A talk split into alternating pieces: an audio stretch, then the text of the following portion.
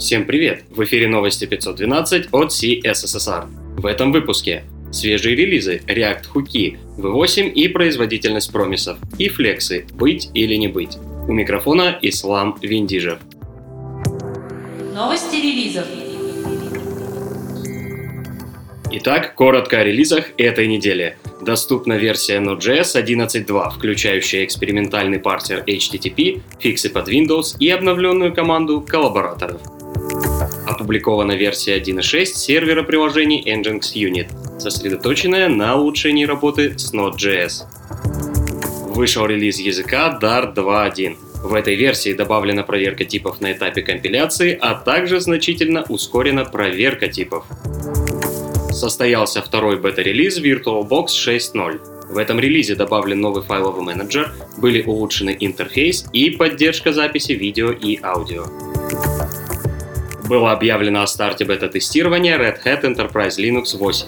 В новой версии добавлена поддержка IPVLAN, OpenSSL 1.1.1 с протоколом TLS 1.3 по умолчанию. Кроме того, в новую версию включены Composer для создания загрузочных образов и новый пакетный менеджер YAM4.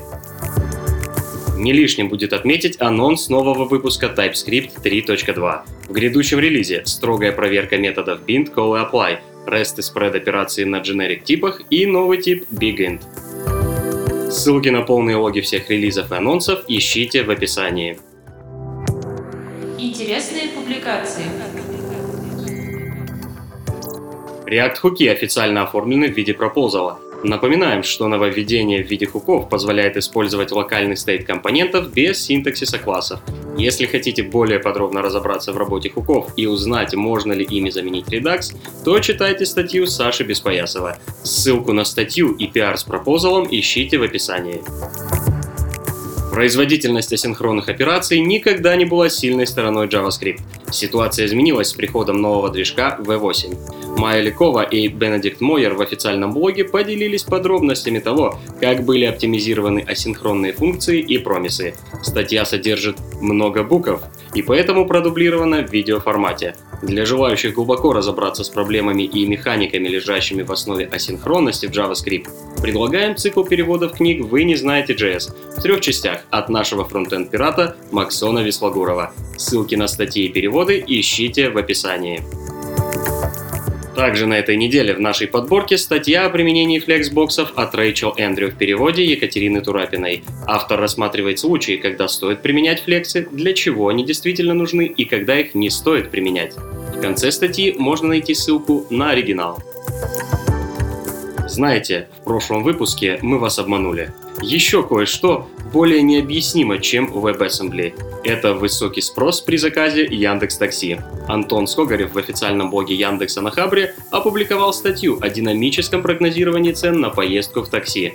Секреты машинного обучения, инсайды от разработчиков и высокий градус в комментариях прилагаются. Другим новостям. Завершает наш выпуск новость о пополнении в полку Linux Foundation. GraphQL получит свою собственную open-source организацию, миссией которой будет широкое внедрение и разработка экосистемы одного из самых трендовых языков запросов. Джим Землин, исполнительный директор Linux Foundation, уже поприветствовал новобранцев в строю и выразил надежды на скорый рост GraphQL как технологии, меняющей подход к дизайну API для облачных приложений на любом языке.